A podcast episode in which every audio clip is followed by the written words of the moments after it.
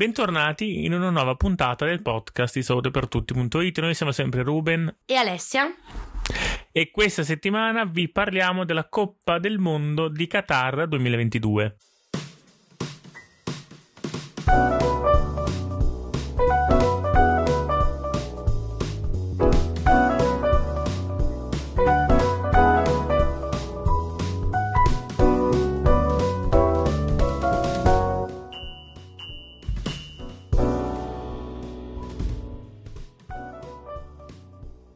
Come sappiamo tutti, è ufficialmente iniziata la Coppa del Mondo FIFA 2022 in Qatar, che è la prima edizione che si tiene nel Medio Oriente e nel mondo arabo. Sarà l'ultima edizione a prevedere la partecipazione di 32 nazionali, poiché dal 2026 il mondiale verrà ufficialmente esteso a 48 partecipanti.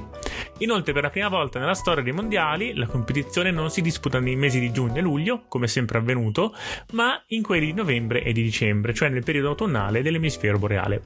Questa particolarità per nazionali maggiori è dovuta al fatto che, svolgendosi il torneo in una zona molto calda, nel periodo estivo le temperature sarebbero effettivamente proibitive. Il direttore generale dell'OMS ha definito questa competizione internazionale come un'opportunità unica per mostrare come lo sport possa promuovere la salute. Nonostante l'obiettivo primario sia quello di consegnare alle generazioni future una vera e propria eredità per lo sport e la salute, incoraggiando uno stile di vita sano ed equilibrato, il passato ci ha dimostrato quanti errori siano stati commessi.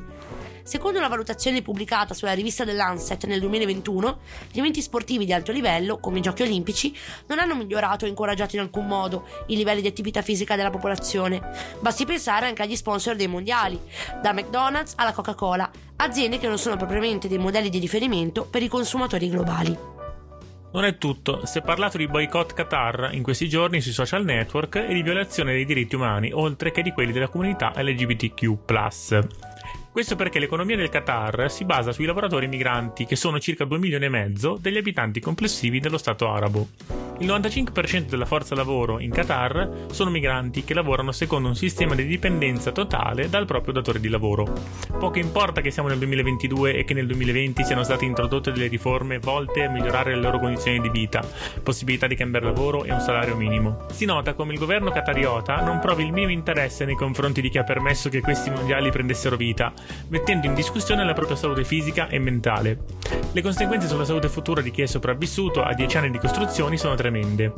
Il loro modus operandi sta rallentando ogni forma di progresso verso un'idea di salute globale e sviluppo sostenibile. Alzare la voce dall'Occidente può essere il primo passo verso una maggiore sensibilità da parte dell'opinione pubblica. Ma tutto questo lo vedremo ovviamente nelle settimane a venire. Se ne parlerà, se ne è dibattuto un sacco, se ne parlerà sicuramente anche nelle prossime settimane. Questa breve puntata del podcast finisce qui. Noi vi ringraziamo di averla ascoltata e vi ricordiamo come sempre che potete recuperare le puntate passate su Spreaker, su Spotify, su Apple Podcast, su Google Podcast. Potete seguirci anche su TikTok dove facciamo altri tipi di contenuti più video e sul nostro sito www.salotepertutti.it per tutte le, le consuete novità che riguardano la nostra rivista dove potete anche leggere proprio l'ultimo numero della nostra rivista uscito da poco. A presto, ciao!